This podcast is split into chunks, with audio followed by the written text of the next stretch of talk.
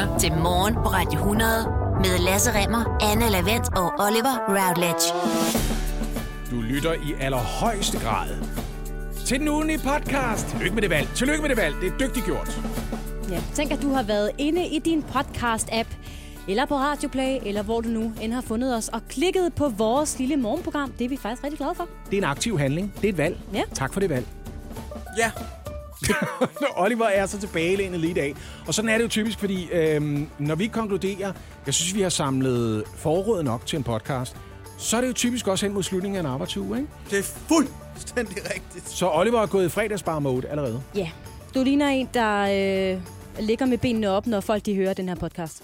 Øh, netop nu er der vel også en 6-28 grader udenfor, ikke? Er der ikke noget om, at den der varme, med det samme, den sniger sig over 4-25, så er der rigtig mange af os, de er os i særdeleshed, nu kigger jeg lige på mig selv, mm. de af os, der er sådan lidt skandinaviske, Ja. øh, vi reagerer vi simpelthen at gå i en form for sommerhi. Så skal du fandme prøve at være englænder. I kan slet ikke finde ud af det, vel? Det kan vi godt nok ikke. Nej, I er ligesom planter, der skal vandes tit. Ja, og jeg er rigtig dårlig til at holde med mine planter. Altså, i løbet af hele vinteren, der er jeg sikker på, der er det rigtig ærgerligt at være et af de der solmennesker. En af de der sukulenter, der bare har brug for at trives som kaktus ude i ørkenen. Men lige for øjeblikket, der er det jo perfekt at være sådan et menneske, ikke? Sådan et, Jeg er der, sådan et- øh, sådan et, der bare skal varmes igennem. Jeg løber ud i solen og siger, woohoo, varm mig, giv mig is. Men samtidig så øh, sover jeg simpelthen også utrolig mange middagsluer for tiden. Så uanset om du sidder i solen lige nu og hygger dig med en podcast, eller om du har valgt at trække ind i skyggen et sted for at svale dig en lille smule og prøve at se, om du ikke lige kan lade batterierne op igen. Så tusind tak, fordi du vælger at høre den her podcast. God fornøjelse. Enig. Hyg Ja. dig. Ja, Ha' det dejligt. hej. Hej, hej. Queen på Radio 100. I want to break a free. Klokken er 4 minutter over halv 8. Her var klokken er blevet 4 minutter over halv 8. 4 minutter over halv 8. Jeg øh, er med så langt, at klokken er 4 minutter over halv 8, og så er det et flertal i Folketinget, som altså er blevet enige om øh, en klimaaftale, og det er alle partier minus nye borgerlige. Mm. Ja, det er faktisk lidt specielt, fordi øh, hvis vi nu kigger på den klimalov, som er afsættet for de her forhandlinger. Vi har en klimalov, og vi har en klimaaftale. Ja. Og klimaloven er jo den, der betyder, at Danmark har et mål om at reducere CO2-udledningen med 70 procent øh, frem mod 2030. Og det er altså i forhold til niveauet i 1990. Mm-hmm. Så det vil sige, at vi skal ikke finde 70 procent øh, på 10 år, fordi vi har allerede øh, reduceret udledningen med 32 procent, så vi mangler 38 procent. Og godt gået også. Ja, det er rigtig godt. Ja. Men, Men det- Liberal Alliance er jo ikke med i den klimalov. Og det er det, der er interessant, for de har alligevel været med i den her klimahandlingsplan. Ja. De har alligevel siddet øh, med ved bordet, fordi de gerne lige vil have noget, vi skulle have sagt. Ikke? Mm-hmm. Så det er jo fair nok.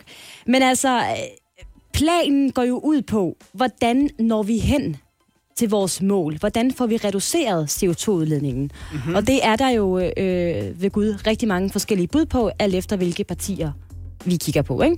Men det, de så er blevet enige om i nat, for de har jo siddet og forhandlet hele natten, det er blandt andet, at der skal oprettes to energiøer.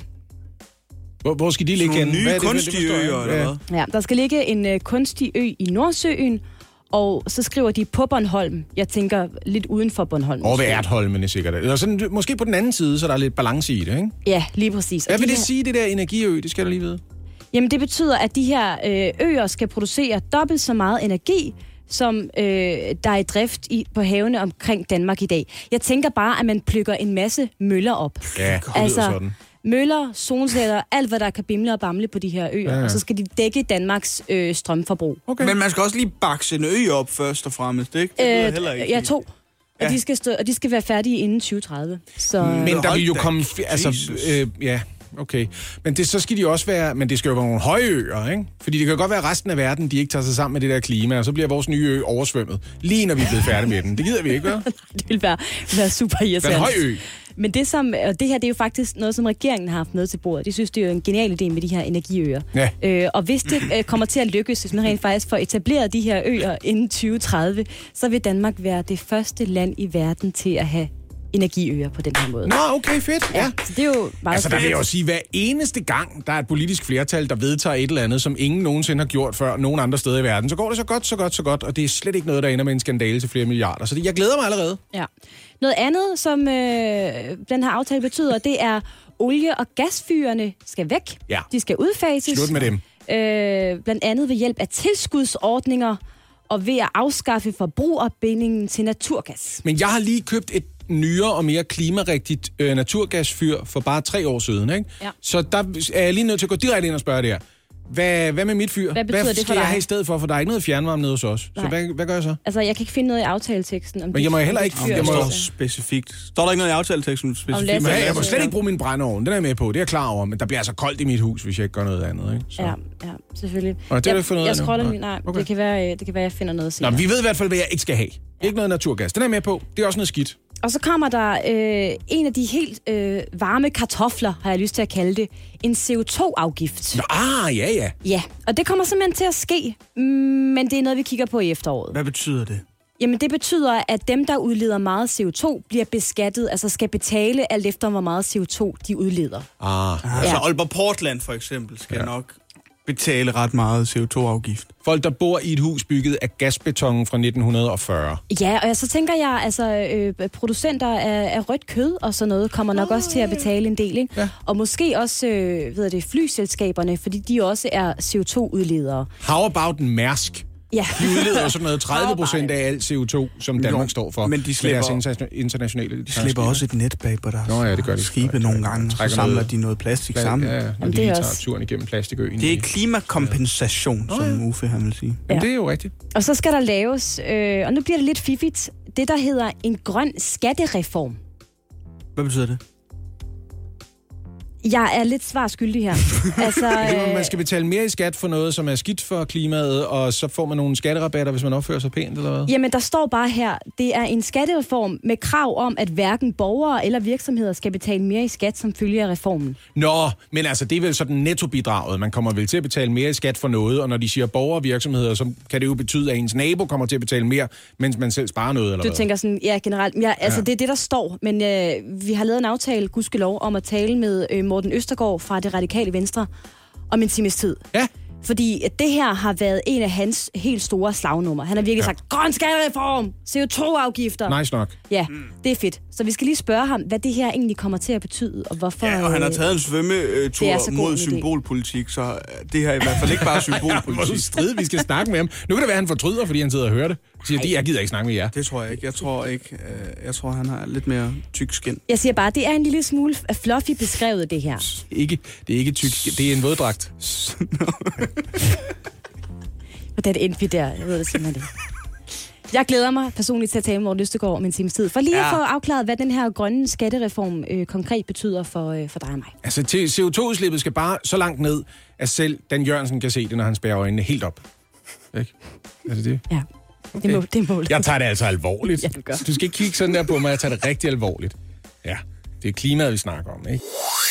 Natten til i dag, der blev samtlige af Folketingets partier med undtagelse af nye borgerlige enige om en klimaplan. Klimaplan, eller i hvert fald dele af den. Planen skal sikre, at Danmark har målet om at reducere CO2-udledningen med 70 procent frem mod år 2030. Og Den aftale, der blev indgået i nat, den betyder så blandt andet, at der skal etableres to nye såkaldte energiøer. Og de olie- og gasfyr, som vi stadigvæk har stående derhjemme, de skal simpelthen udfases. Men partierne har altså også givet en anden håndslag på, at der skal gennemføres en grøn skattereform med CO2-beskatning. Ja, og en, der er rigtig glad for det hele, men måske især for det sidstnævnte, det er dig, Morten Østergaard. Godmorgen. Godmorgen. Politisk leder for øh, det radikale venstre. I i Radikale Venstre har jo haft et ønske om netop en grøn skattereform og en CO2-afgift. Hvorfor er det så god en idé? Det er en fantastisk idé, fordi at det er det skarpeste redskab, vi har for at nå vores målsætning om at øh, nedbringe Danmarks CO2-forurening med 70 procent i 2030. Det er simpelthen det, der sikrer, at prisen bliver lavest, fordi at øh, det grundlæggende er et spørgsmål om, at det bliver dyrere at leve og forbruge, hvis man træffer sorte vand, men billigere, hvis man træffer grønne vand. Morten Østergaard, vil du så ikke lige hjælpe mig? En, øh, en 24-årig dreng fra Nordjylland, en grøn skattereform. Hvad ligger der i det? Hvad betyder grøn skattereform? Jamen, det betyder helt grundlæggende, at forureneren kommer til at betale. Altså, at hver gang man træffer et valg, som fører CO2-udledning med sig, så skal man ligesom afregne til klimaet med den her CO2-afgift. Og det gør selvfølgelig, at de varer eller produkter, som vi køber eller producerer, men som medfører stor forurening, de får en højere afgift end de andre. Så en elbil er billigere end en benzinbil. Øh, det er gratis at få grøn strøm til sin elbil, men det koster flere penge at tanke øh, benzin. eller de oliefyr, du nævnte før, så bliver det selvfølgelig væsentligt dyrere at få olien ind til fyret, men billigere, hvis man har en varmepumpe baseret på el til at øh, få sit hus varmet op. Og på den måde, så påvirker vi altså hele adfærden i det danske samfund hos virksomheder og borgere, og det er det, der skal til. Morten Østergaard, Oliver han er 24, han har en masse af de vigtigste beslutninger i livet foran sig. Hvad nu hvis man er 70 og er havnet i et dårligt isoleret hus fra 1950 med et oliefyr, og man ærligt talt i sin pensionisttilværelse ikke rigtig har råd til at få skiftet det ud eller få isoleret huset ordentligt? Bliver man ikke uretfærdigt ramt, hvis man tilhører den del af befolkningen? Jamen, det er jo derfor, det er så vigtigt at sige, at det her handler jo ikke om at krasse flere penge ind i den fælles kasse. Det her det handler om at krasse dem ind på en anden måde. Så alle får pengene igen. Det gælder pensionisten, det gælder Oliver, det gælder virksomheden. Sådan at alle har råd til at være med i den grønne omstilling. Øh, vi har jo for eksempel aftalt nu, at man kan få et klækkeligt tilskud, hvis man vil tage det her oliefyr ud. Og, og det betyder jo altså, at kombinationen af, at man kan få tilskud til at fjerne det og erstatte det med en varmepumpe, og har udsigt til, at det vil blive dyrere og dyrere at have det, det vil få mange til at træffe den beslutning og komme af med det, og det vil så betyde, at de har flere penge til sig selv til sidst. Den her CO2-afgift, Morten Østergaard, kommer den til at betyde, at vi kommer til at betale mere for at købe bøffer i supermarkedet, eller på, øh, til at betale mere for at flyve på ferie, hvis det er det, vi har lyst til? Ja, det betyder det, men det betyder jo samtidig også, at I får lov at beholde noget mere af det, øh, man tjener, eller får i SU eller øh, pension selv. Og det betyder altså, at hvis man træffer grønne valg, øh, ja, så har man sådan set flere penge til rådighed. Men meningen med hele den grønne omstilling er jo, at vi skal træffe flere grønne valg og færre sorte valg. Og hvis du tager eksemplet med flyafgifter, øh, så har det jo igen og igen vist sig, at folk vil gerne betale det, det koster øh, klimamæssigt at flyve. Øh, og derfor er det jo det eneste rigtige at lægge en afgift på forureningen, uanset om den kommer fra køledisken eller fra flyvemaskinen. Morten Østergaard, den forløbelige plan, som I altså var med til at vedtage i nat, den betyder en reduktion af CO2-udledningen med 3,4 millioner ton. Men vi skal jo op på 19 millioner ton, hvis målet om 70% mindre udledning, det skal nås inden 2030. Hvordan kommer vi det? Altså. Jamen altså, jeg vil gerne indrømme, at jeg kunne sagtens øh, have set for mig, at vi havde lavet øh, både et kapitel 2 og 3 til den her aftale, som havde fået os øh, højere op og op i nærheden af halvdelen af udfordringen.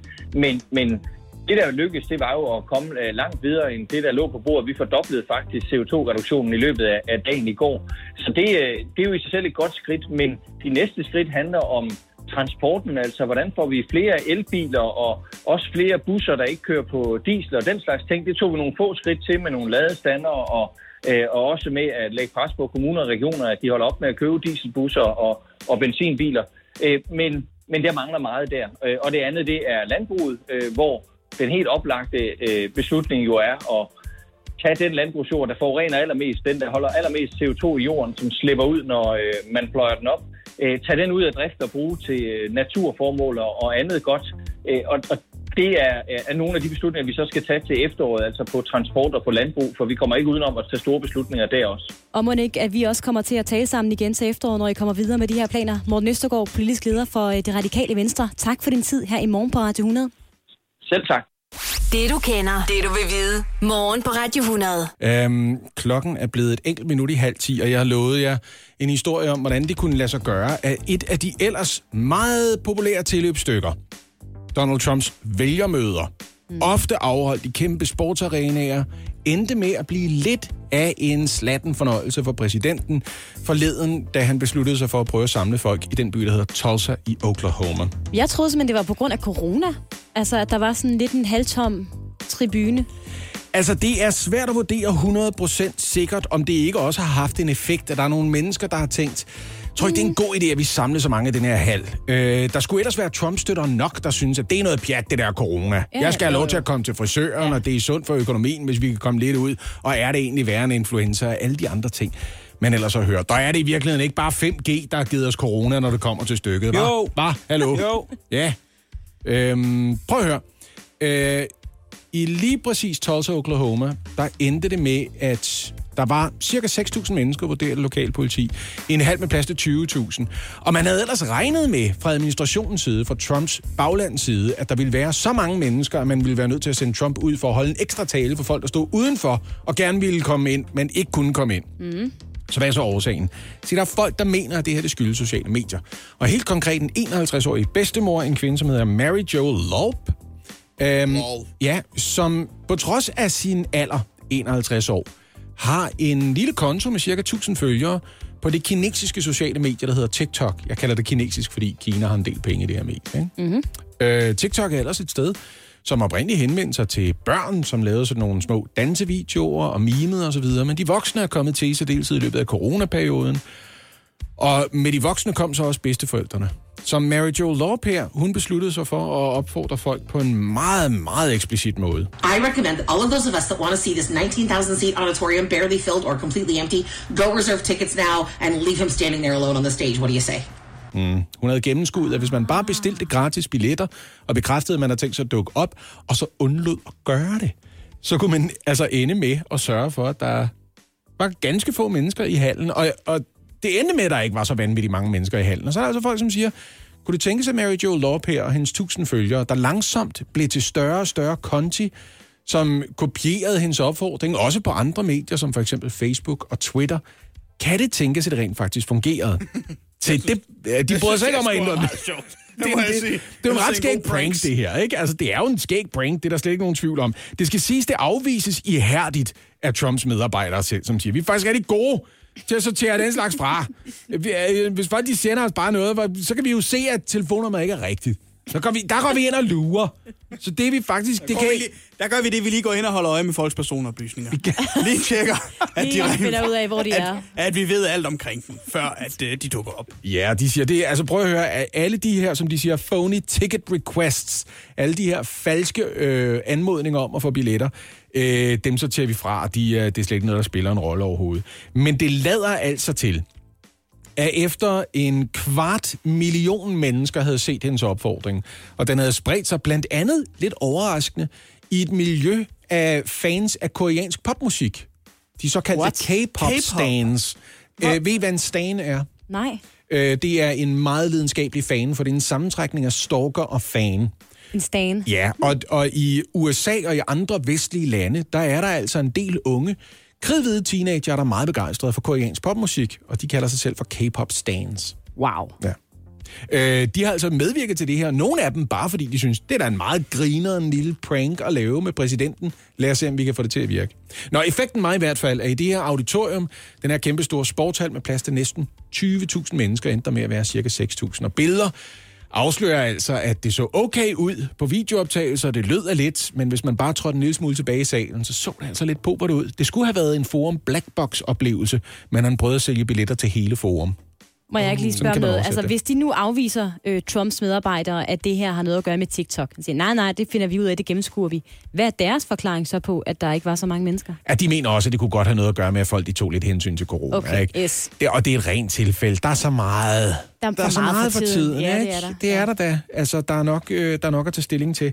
En af årsagerne til, at, øh, skal jeg måske lige tilføje, at den 51-årige bedstemor her, Mary Jo Lorp, hun synes, at det var særligt oprørende, at øh, Trump han valgte øh, at stille sig op i juni måned i lige præcis Tulsa, Oklahoma. Øh, en af grundene til, at hun synes, det var så oprørende, det er, at lige præcis i den by, øh, der var der en rigtig voldsom begivenhed, som jeg ikke skal gå i nærmere detaljer med i et ganske almindeligt morgenradioprogram. Man kalder det raceoptøjer i dag, men i praksis var det en massakre, hvor hvide mennesker slog sorte mennesker ihjel tilbage i 1920'erne. Så altså, hun synes bare, det var en upassende by at møde op i i juni måned. At det er et sted, hvor lige præcis Trump ikke var velkommen, mente hun. Og i særdeleshed ikke lige for øjeblikket, hvor Black Lives Matter prøver at skabe noget ekstra bevidsthed om, hvordan det er at være sort i USA. Så det var sådan lidt en mere kompliceret ting af det. Men det var hyggeligt at snakke om, da vi stadigvæk bare snakkede om K-pop stans, var det ikke det? Jo. Jo, jo, åh, nu har jeg det bedre. Og interessant, at øh, TikTok åbenbart kan bruges til politiske kampagner også. Ja, hvem havde regnet med det? Jeg har fuld respekt for pranks. Jeg synes det er sjovt. Det må jeg bare sige. Virkelig, det er sjovt. Gennemført. Ja. Det startede klokken øh, 9 i går formiddag, så, så sluttede det klokken 36 minutter over midnat. 15 en halv time var altså øh, resultatet af gårdsdagens afslutningsdebat i Folketinget. Er det lidt som om, man i Folketinget tænker, vi ved godt, at vi får tæsk for, at vi ikke skal tilbage på arbejde igen før. Hvornår er det? Øh, midt i november? Første tirsdag i oktober Jeg ved det genåbner godt. Folketinget. Så er de ligesom tænkt, så skal vi det mindste have den sidste arbejdsdag, hvor folk Ja. de kan sige, okay, de laver noget. Okay, jeg ved ikke noget. ja, ja, ja. Mette Frederiksen, hun øh, åbnede ballet. Det gjorde hun ret stille og roligt. Hun øh, takkede danskerne. Hun sagde også, at Arnes tur kommer til efteråret, så får vi lige kigget ned på den uh, tur til, til, ja, til Arne. Arne, han havde ikke glemt. Han har også kun ventet et års tid, ventet et års tid efterhånden. Ja. Og så har hun jo uh, talt om, at regeringen vil begå fejl i coronakrisen. Hun har bare ikke fortalt, hvor hun mener, uh, de her fejl de er sket. Men uden at sige det direkte, det, det, det kunne hun jo ikke finde på, Mette Frederiksen. Så antydede hun dog, at nogle af de restriktioner, der har været på blandt andet landets plejehjem, de har måske været lidt for, Okay. lidt for strenge. Vi bliver nødt til at spørge os selv, om vi fandt den rette balance, siger Mette Frederiksen blandt andet på det område. Men det er jo som sådan ikke det specielle, der sker på de her. Altså, det, det, er- det er altid lidt mere et show, end det handler om reel politik, ikke? Den her afslutningsdebat. Øh, debat. Men uenigheder, det kom der i går. En af de største uenigheder, det sørgede enhedslistens Pernille Skipper blandt andet for. Da hun sagde fra talerstolen, der er noget, der trænger til at blive sagt fra den her talerstol. Jo, der findes racisme i Danmark. Og det var noget af en noget af en dose orm, hun lige får åbnet der, hva'? Ja, hun kom så også med en uh, række eksempler på, hvad hun opfatter som racisme i det danske samfund. Hun siger, risiko for at blive sigtet uden at blive dømt. Større Oh, vent, jeg må, kan, må, før du remser op, må jeg ikke lige stoppe den der allerede der? Altså, hvis det er et udtryk for racisme, at der er en større risiko for at blive sigtet uden at blive dømt, hvis man for eksempel er brun eller sort i Danmark, så ville det jo egentlig også være et udtryk for, at, øh, at der var sexisme i spil i situationer, hvor mænd de bliver sigtet for for eksempel voldtægt uden at blive dømt. Og det er vi jo enige om ikke er rigtigt. Der er det et udtryk for, at der ikke er nok, der bliver dømt. Det er bare lige for at anholde en enkelt ting, synes jeg. Synes Større jeg, risiko Undskyld, jeg afbrød, men det var bare... for at blive visiteret og stoppet af politiet. Større risiko for at blive afvist på et diskotek. Mm. Behov for at sende 50% flere ansøgninger for at få et job, hvis ens navn klinger arabisk lød. Pernille Skipper eksempler. Altså på. Og så rettede hun også en direkte anklage mod politikerne i Folketinget. Wow. Altså, jeg gik jo lidt til og fra den her øh, debat i går. Jeg synes jo, det, jeg kan faktisk meget godt lide sådan noget afslutningsdebat. Jeg synes sgu, det er, jeg synes sgu, det er meget underholdende, ikke? Det er også fordi, det er sådan en lille smule uden for linjerne, de maler der. Ikke? De er Ja. ikke travlt med at debattere et konkret lovforslag, og der er mange mennesker til stede. Det er ikke bare seks ordfører, der snakker om noget, de allerede har besluttet sig for. Alt er i spil. Statsministeren er der. Der er lige så mange ting, ja, man kan have op og vinde her. Og jeg så godt, øh, jeg så godt Pernille Skippers ordførertale, og hun talte ligesom om flere ting, men da hun skulle nævne det her, altså hvor hun starter med at sige, jeg synes, der er noget, vi trænger til at få sagt fra den her talerstol, der holdt hun lige en lang pause inden, og det var som om, at stemningen skiftede totalt. Altså det var sådan, prøv at høre, nu bliver vi simpelthen nødt til at tage den her up front. Mm. Og så sagde hun det der. Og man kunne bare se, at folk i salen begyndte ligesom at positionere, positionere sig. De var klar til ligesom at tage den her debat, ikke? Ja, det satte i den grad øh, skub i tingene. Det, gjorde- det Pernille Skipper sagde, det var alt for længe har det her folketing forværret problemerne, i stedet for at bekæmpe den. Racismen i hverdagen bliver okay, når folkevalgte politikere hele tiden fortæller, at muslimer er sådan og sådan. Racisme er noget at stå, øh, har noget at stå på, når lovgivning og politiske tiltag skræddersys til at ramme indvandrerne. Og Uha. det sat skub i tingene. Oh, det var der, jeg nok lige ville gå ud og tage mig et stykke højt belagt i snapstinget og sige, jeg kommer lige tilbage, når ja. vi snakker om noget med økonomi eller eller Lige andet. præcis. Christian Thulesen Dahl, han synes, det var utrolig nedladende. Øh, karakteriseret af det, da- karakteristisk af det danske samfund og den måde, som vores medmennesker er over for hinanden på. Pernille Vermund, hun vil så have skiber til at stå skoleret for, at der var flere af enhedslistens medlemmer, der deltog i Black Lives Matter-demonstrationen. Men det var moder DF, som skulle sørge for den her super dårlige stemning mellem DF og enhedslisten. Pia Kærsgaard, hun forstår nemlig godt, hvorfor man som indvandrer skal sende flere ansøgninger for at få et job, og hun mener absolut ikke, det har noget med racisme at gøre. Det med, at øh, en indvandrer, en tilflytter, måske skal skrive lidt flere ansøgninger.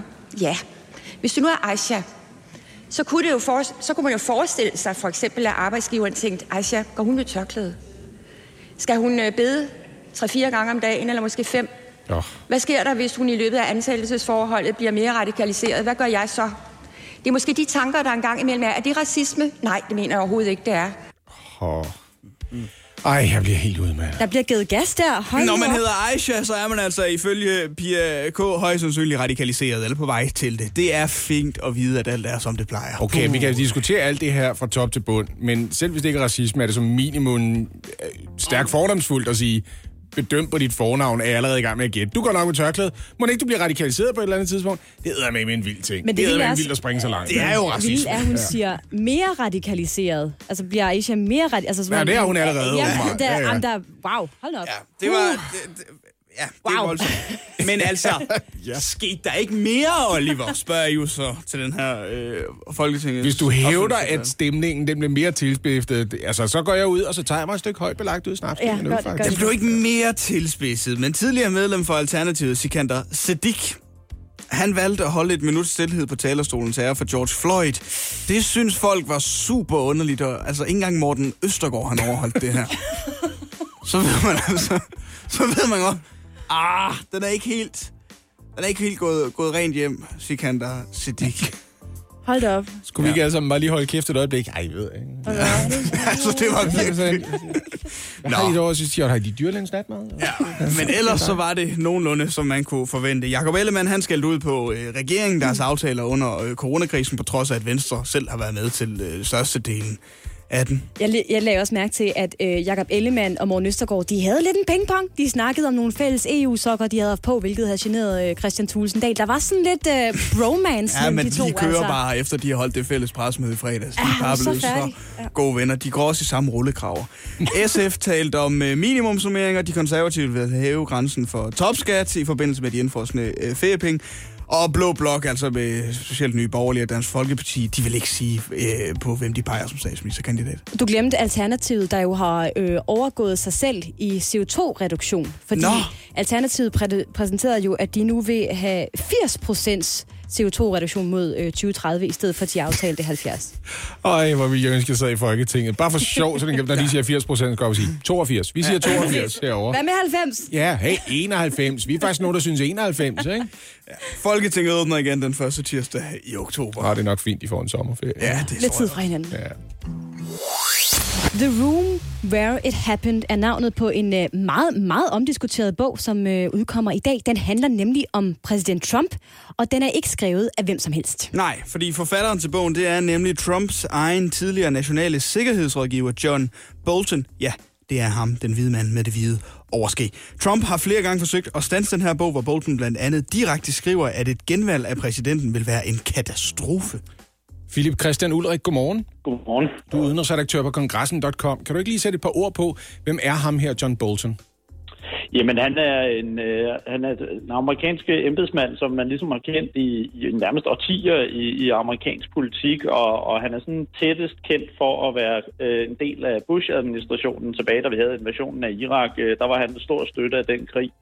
Og, og også en, der havde en lang liste over lande, som han mente, at øh, USA burde demokratisere ved, ved militær magt, ligesom man skulle gøre det i Irak.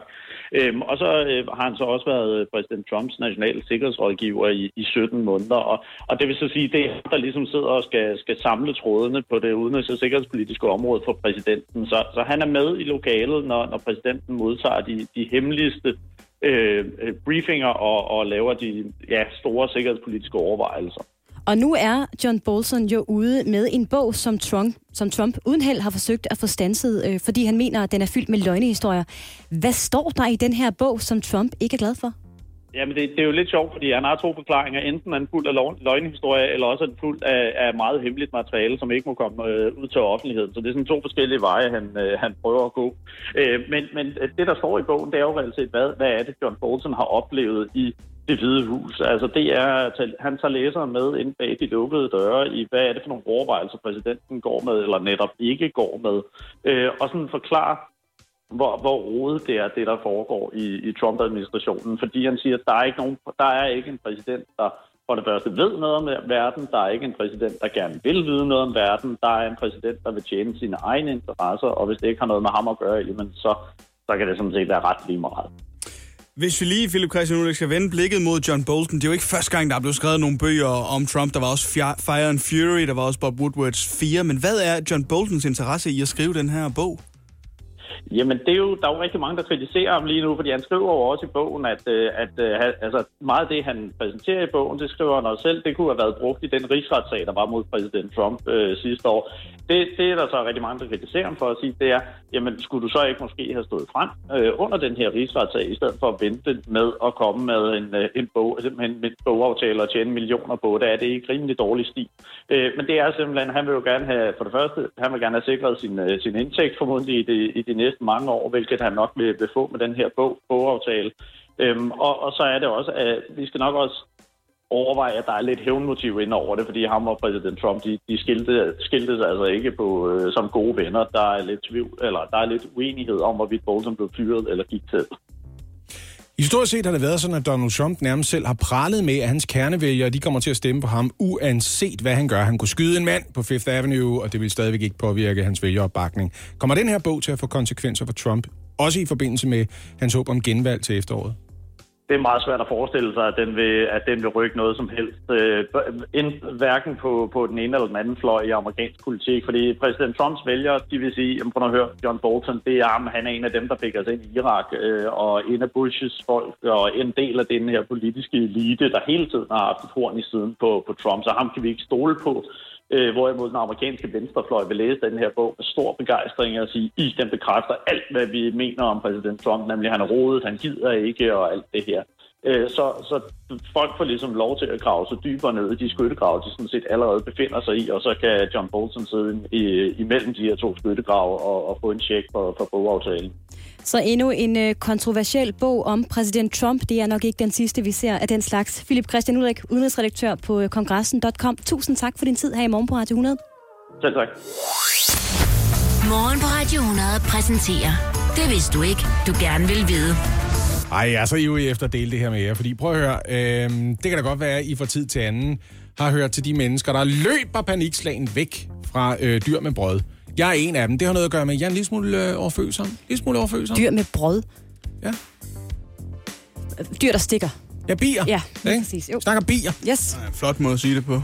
Øhm, Hva? man skulle jo tro, at når jeg siger, at entomologen, altså insektforskeren Michael Smith, han har offret sig selv i øh, videnskabens tjeneste, så ville han være det store offer. Men faktisk så er det jo de mindst 25 bier, der døde i forbindelse med, at han prøvede at finde ud af, hvor gør det mest nalderdrengen at blive stukket af en bi?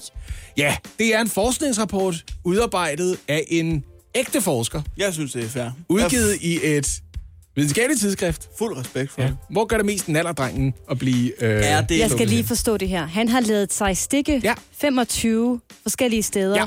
af 25 bier, der efterfølgende har mistet livet. Fordi han lige vil finde ud af, hvor det gjorde mest ondt. så har han stillet sig selv spørgsmålet, øh, hvor ondt gør det her egentlig på en skala fra 1 til 10? Ja.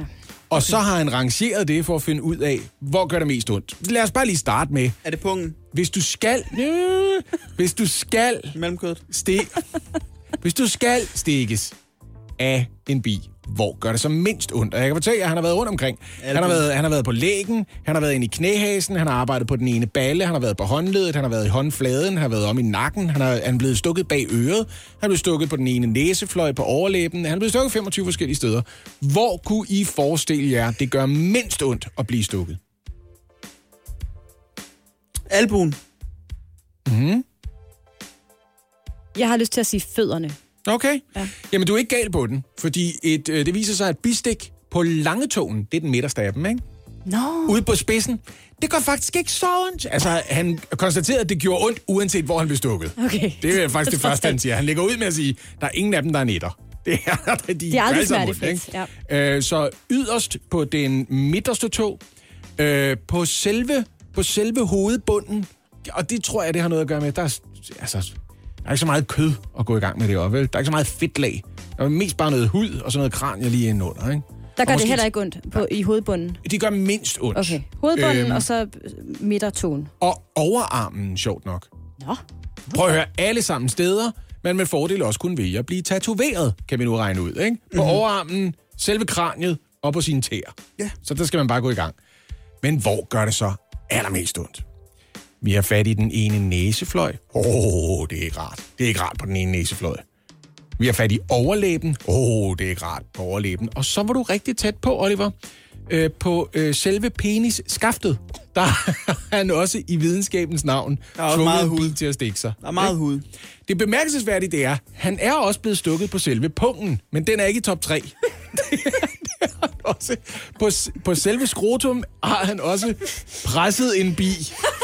Måske ved at råbe provokerende ting til den, eller sådan noget, og sagt, så! Åh, kæft, hvor du grim, mand. De der striber, mand, de får dig til at se federe ud. Hold, hvad fanden laver du i den der pelsdragt, mand? Det er sommer. Hvad laver du, mand? Og så bilen til sidst sagt, hvad sagde du, mand? Skal du snakke sådan til mig? Okay? Så ved I det, at det er altså, det gør mere ondt at blive stukket på næsefløjen, end det gør på selve skrotum. Øh, indtil videre ingen efterretning om, hvor på kvinder det gør mest ondt, for der er ingen kvindelige entomologer, der har kopieret det her forslag. Wonder why. Ja, så vi ved simpelthen ikke om, er det Venusbjerge, er det indre kønslæbe, hvor gør det allermest naller og mest ondt? uh. Det vidste du ikke, du gerne vil vide. Du gerne vil vide. Morgen på Radio 100. Der er nogle gange, jeg tænker, det der med at blive videnskabsmand. Du behøver ikke være så klog. Altså, Nej, nej. bare vær god til at gøre skade på dig selv. Ja. Prøv at høre. Øh, det er jo lidt et vedmål, vi har kørt lige nu.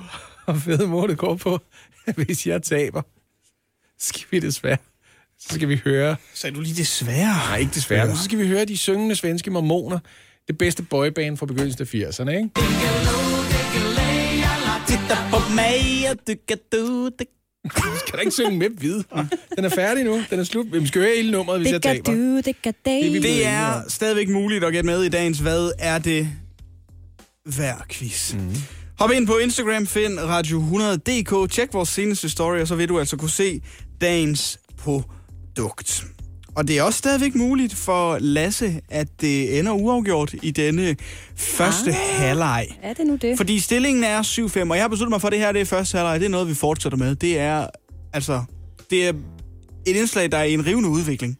Og det går rigtig godt. Det er populært. Det er virkelig, virkelig populært. Hallo, og, og Oliver Routledge besøger løvens hule. Hvor skal jeg investere i dig? Vi er i en rivende udvikling. Jeg Mit føler, navn er Christian når Stadil. jeg har, når jeg Og har, den grund så er jeg ude. når jeg har taget Lasse i den her uge, og vi går på sommerferie, så øh, vender vi tilbage efter sommerferien og starter forfra. Jeg vil sige, okay. det produkt, Nå, som vi for. i dag quizzer om, ikke? Det som man kan ud- se ind på Radio 100.dk. på Det ser ud som begyndelsen på en billig gyserfilm, ikke? Ja. Jeg var på DBA, og så købte jeg den her dukke. Og så gik tingene galt i min familie. Ja. Du påstår, at det, jeg kigger på lige nu, er en sangskjuler, Oliver. Og jeg vil sige, jeg har været til mange en fest i mange forsamlingshuse i Jylland, fordi jeg jo har været øh, suppesteg og is sangerinde, tak skal I have, ja. øh, til de fester, hvor man klapper maden ind. Hvor, det gør man jo ikke i København, det er virkelig træls, man Det er ikke man gør ikke det. helt tosset med. Og det er heller ikke noget med at sætte fyrværkeri i isdesserten. Jeg tror også, det vi blev det også af? ud af Noma, hvis man gjorde det. Jeg synes ellers, det er dejligt. En, og en god march, og så med fadene op på skuldrene. Mm. Hvorfor holder man ikke den slags fester mere? Mærkeligt. Nå, anyway, jeg kigger på en, en dukke. Det ligner en dukke. Det er en sangslutter. Ja, okay. Men fordi det er øh, sidste omgang af Hvad er det værd quizzen, så har jeg igen kontaktet sælger. Og når jeg siger, at jeg har kontaktet sælger, så er jeg været nødt til at bede øh, Clara, vores praktikant, om det, fordi at der er så meget arbejde i den her Hvad er det værd quiz, at jeg bliver nødt til at uddelegere nogle af opgaverne. Øhm, og så har jeg fået mig en, øh, en snak, så jeg synes, I skal åbne jeres mobil. Jeg synes, I skal kigge på produktet samtidig, og så kan I lige få historien om produktet her. For at finde dagens sælger, så skal vi en tur til Heinsvig. Godmorgen, Allan. Godmorgen.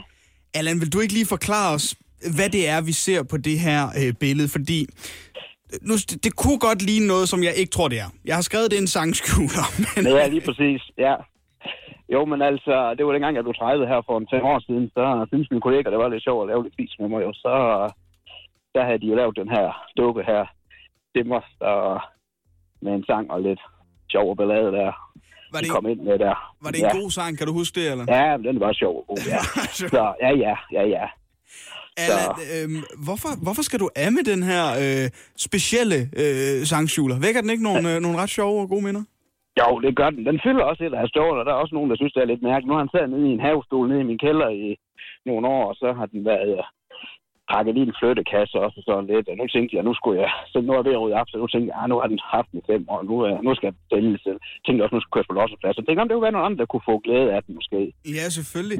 Men sådan, Ja. en, sådan en dukke, der sidder på en stol nede i kælderen, det lyder også ret uhyggeligt, Allan. Har du skræmt Det er også med den? rart. Ja, jeg har faktisk haft en forsikringsmand på besøg på et tidspunkt, der skulle rundt og se kælderen og sådan noget, og så, eller rundt og se huset.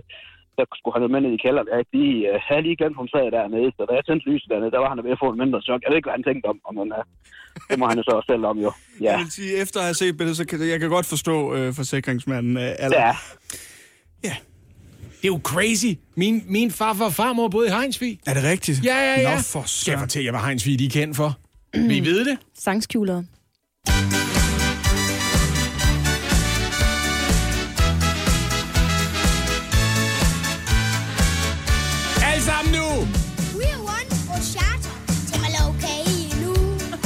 René.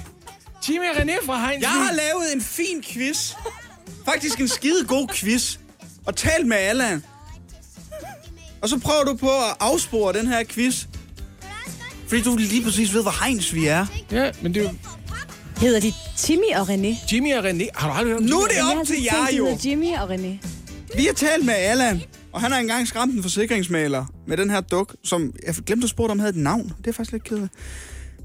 Det er også meget Hvad? krejleragtigt at videresælge en sangskuler, man har fået til en fest for fem år siden. Hvad er den værd? Det er mit spørgsmål til ja. Jeg synes på en måde er allerede, jeg har vundet. Øh, Allans sangskjuler værd. hvor mange vidste, at Jimmy og René, drengene bag kæmpehittet Stik Flæsk med persillesovs, de er fra Heinsvig. Det vidste men der jeg. er need to know og nice to know. Hvad blev Jimmy og René sidenhen? Det skal jeg fortælle jer. Øh, den ene af knægtene, han blev øh, lastbilchauffør, den anden blev damefrisør. Lastbilchauffør. Så de valgte jobs, der rimede på hinanden. Chauffør og frisør. Ja. Anne, du skal gætte først. Gæt. Hvad er sangskjuleren værd? Er det inklusiv skjulte sange, eller skal man skjule sin egen sang i den? Du skal selv skrive sangene, der skal skjules Okay, i. ja. Vi skal, vi skal være færdige med det her nu, kan jeg godt mærke. Øhm, den her sangskjuler har kost, skal koste... Øh, den, den koster 100 kroner. 100 kroner. Det synes jeg er godt bud, for jeg tror, den koster 125 faktisk. Og så tror jeg, han er klar til at gå ned til 100, men han har sat den til salg til 125. Okay. 125 er budet Ja, fra ja, ja. Hold Øst. Hold Vest siger 100, 100 kroner. kroner. 100 Der skal, man, man skal bare lige huske på, at den er kælderlagret. Jo. Den er kælderlaget. Ja, ja. Jeg vil jo sige, at det trækker op i pris, at den har skræmt en forsikringsmand. ja, det synes jeg også tæller. Men prøv at høre. Hvem er jeg til at fortælle jer, hvad den her sangskjuler er værd? Jeg spørger Allan. Allan, ja. hvad skal den koste?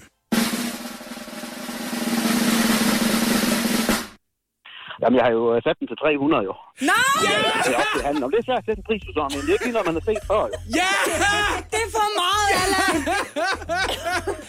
Ja, den kommer nok til at blive siddende den der havestol nede i kælderen hos Allan. Det tror jeg godt, vi kan regne med. men han siger også, det er til forhandling. Det er svært at finde en pris på sådan en sangskjuler. Det er sgu ikke lige en, der ligger mange af inden for 300 det, ikke? kroner! Det er ikke så godt. Stillingen er 7-6 nu.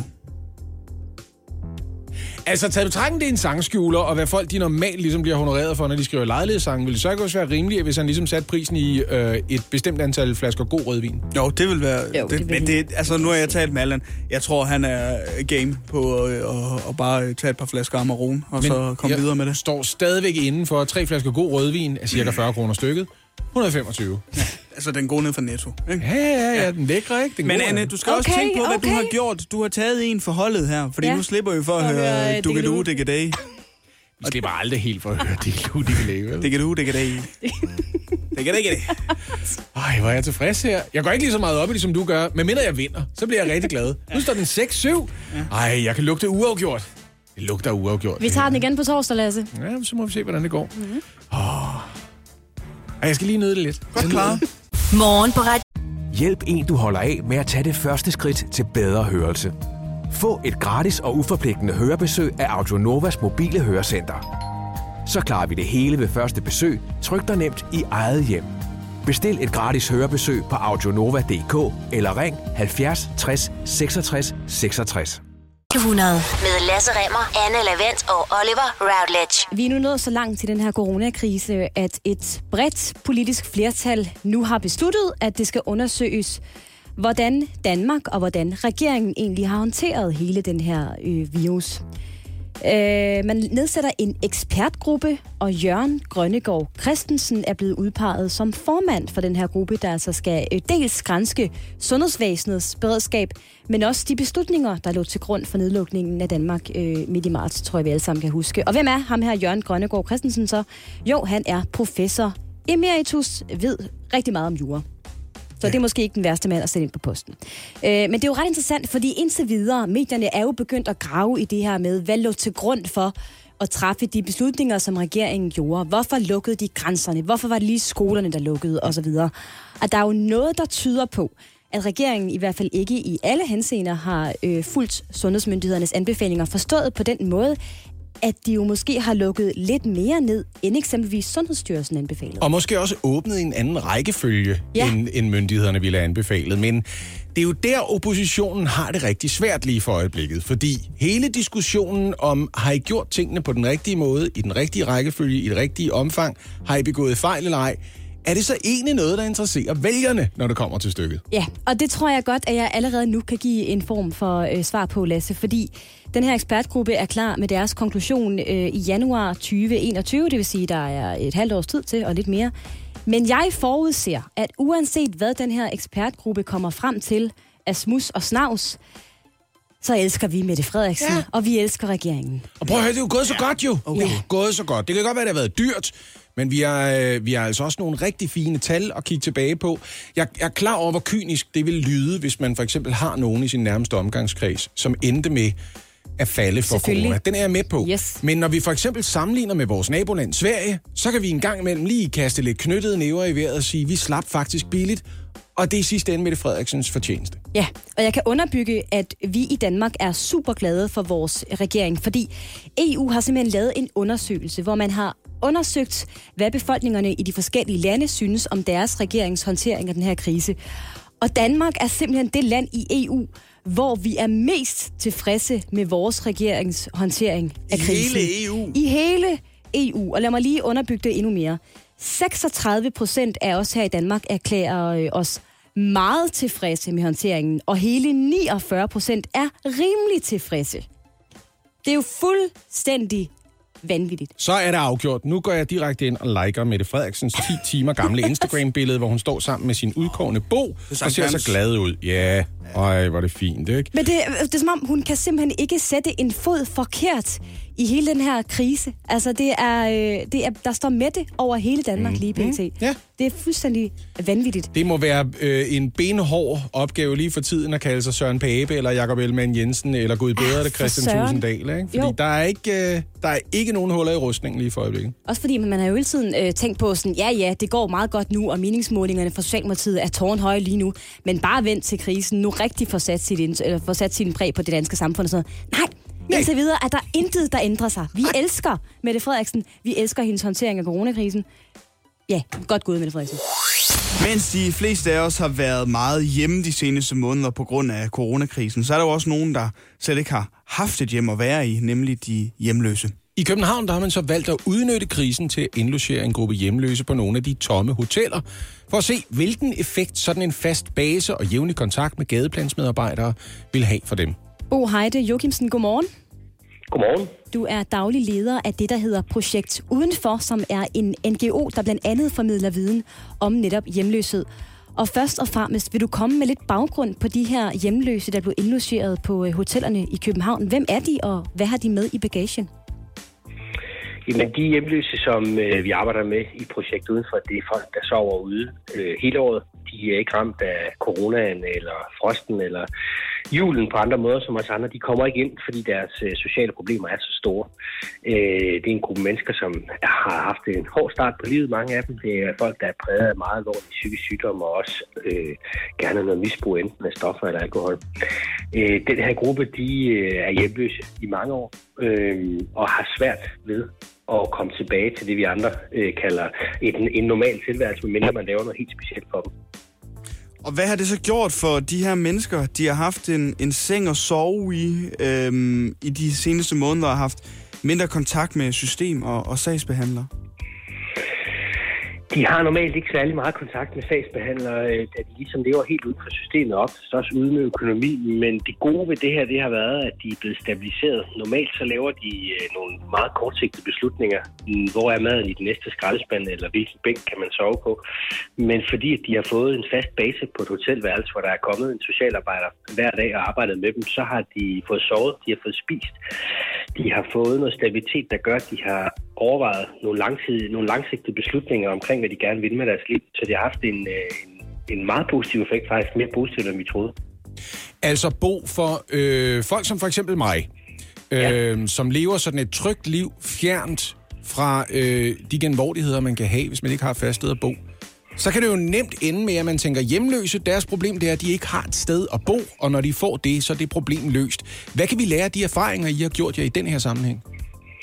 Jamen, jeg tror, det vigtigste faktisk er, at, at, at vores gadepladsmedarbejdere har haft en tæt daglig kontakt med dem, fordi at det at være hjemløs, det handler ikke om at være boligløs, det handler om ikke at høre til, og det handler om at være ensom, og det handler om tit at have en masse alvorlige øh, andre sociale problemer. Så, så det vigtigste ved det her, det er sådan set, at vi har kunne finde dem hver dag, og vi har kunne arbejde med dem, mm. samtidig med, at de har haft et overskud, fordi de har fået sovet og spist til at ville noget andet. Og hvad så nu? Fordi nu er coronakrisen jo ved at være slut. Altså, hvad er udsigterne for den her gruppe hjemløse, som havde godt af at sove på nogle, nogle værelser og have noget fast kontakt med nogle gadeplansmedarbejdere? Hvad skal der ske nu? Jamen, vi har valgt at fortsætte, fordi vi faktisk synes, at det har været så overvældende øh, en succes, selvom at det har været en meget lille gruppe. Det har kun været fem indtil videre, fordi det har været, været eksperimenterende. Men, men, men det vi gerne vil med det, det er, at vi vil arbejde videre med det, og de resultater, der kommer, dem vil vi gerne dele med politikere og med medier og jer, sådan så, så man kan kigge på, jamen kan vi gøre noget andet for at få de allerdårligste, dem der er hjemløse i længst tid, ud af hjemløshed på en ordentlig og værdig måde. Bo, altså, øh, hvad kan man gøre, hvis, øh, hvis man står sådan lidt på afstand, eller er et af de mennesker, som, som er på vej mellem arbejde og hjem, og har sådan en helt tryg og almindelig hverdag? Hvad kan man gøre, hvis man, øh, hvis man gerne vil hjælpe en lille smule? Jamen, man kan, der, er, der er ligesom to niveauer af det. Det ene, det er sådan set, mange af de hjemløse, de siger øh, ofte til mig, at det værste, det er ikke at fryse, eller det værste, det er at være sulten. Det er den måde, folk de kigger på mig. Så hvis man møder folk, der er udsatte, så giv dem et smil, giv dem noget overskud. De kommer ikke ud af hjemløshed på grund af det, men deres dag bliver en lille smule lettere. Og hvis man har lyst til at støtte, så kan man jo gå ind på vores hjemmeside, på projektet uden for hjemmeside, så kan man give os nogle penge, og så lover vi, at det går til de hjemløse, sådan så vi kan få dem øh, hjulpet et bedre sted hen. Det er et spørgsmål om at se hinanden som mennesker, kigge hinanden i øjnene.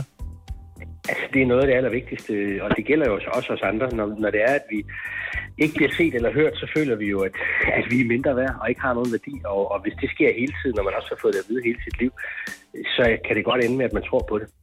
Bo Heidi Joachimsen, du er daglig leder af Projekt Udenfor. Tak skal du have. Selv tak. Torsdag er ens betydende med nye film i biograferne, og det er dermed også lige med, at Martin-drengen, Martin Bikker, kommer her ind i studiet for at give vores ugenlige filmanmeldelse. Godmorgen, Martin Blikker. Godmorgen. Nyhedsvært og filmanmelder her i huset. Martin Blikker, det skal handle om Blockhound i dag. En uh, film, som er lavet af Gigi's, en gruppe af drenge, som har lavet en del uh, animationssketches på Facebook og YouTube med nogle ret kendte karakterer, og som nu altså har taget turen fra YouTube og Facebook til øh, det store lærred. Martin, hvad handler Blockhavn om? Jamen altså, som du også selv lige siger her, så er filmen en videreførsel eller forlængelse af det her sådan etablerede animationsunivers, som den her Gigi's gruppe har lavet, hvor vi følger øh, de seks venner, eller shababs, som de kalder sig i filmen. Ali, Hassan, Davito, Musti, Abdi og Ahmed, øh, som går på den her fiktive øh, folkeskole, der hedder Blockhavn, øh, som hovedsageligt har et, øh, et elev, øh, en elevbaggrund med, øh, ja, med anden etnisk baggrund.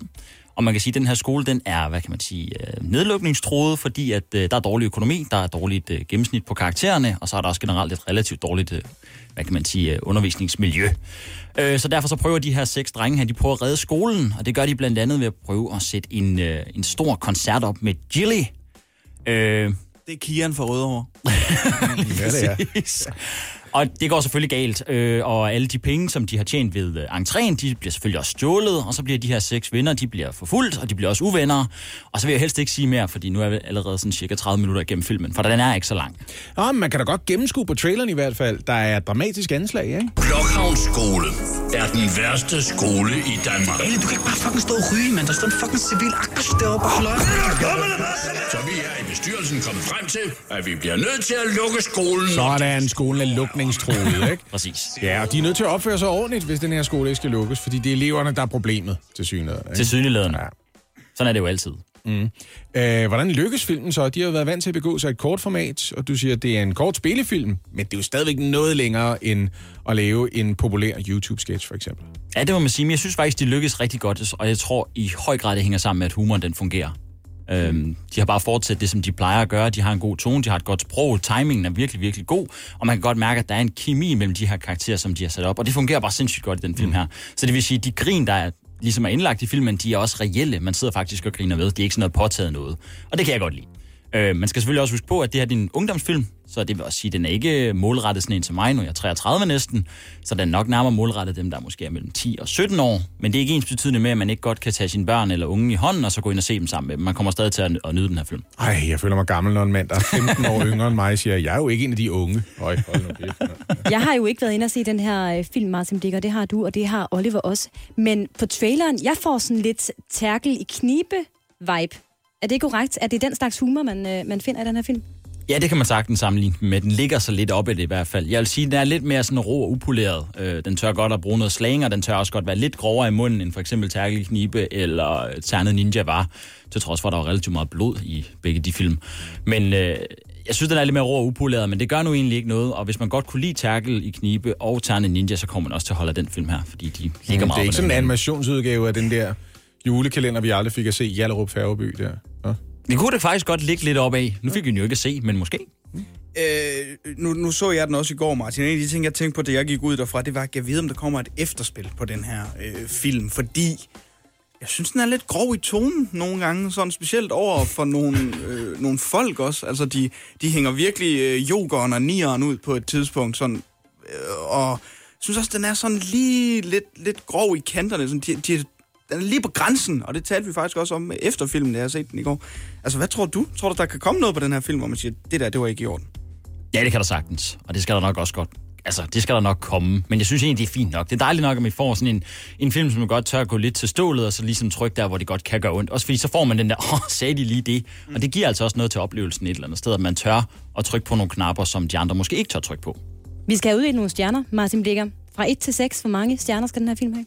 Jamen altså, jeg synes, for det første så vil jeg også gerne lige sige, at den sender et virkelig, virkelig fint budskab afsted til landets folkeskolelærer. De får rigtig meget respekt i den film her, til trods for i mange ungdomsfilm, så bliver det tit sådan, at folkeskolelærer, det er bare nogle narrøv. Mm. Sådan er det ikke i den film her.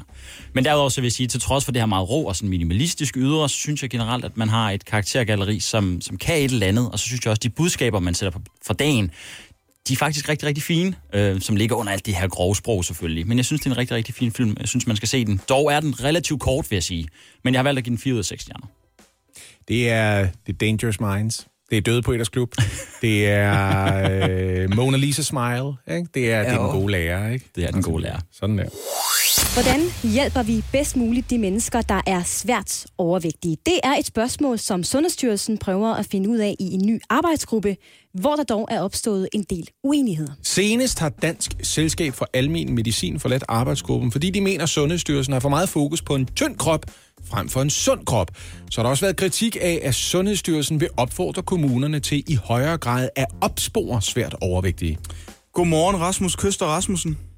Godmorgen. Du er talsmand for Dansk Selskab for Almel Medicin, et lægefagligt selskab med ca. 5.000 medlemmer, der altså har forladt den her arbejdsgruppe. Og først og fremmest, vil du ikke lige sætte et par ord på, hvorfor I er utilfredse med Sundhedsstyrelsens tilgang til øh, svært overvægtige?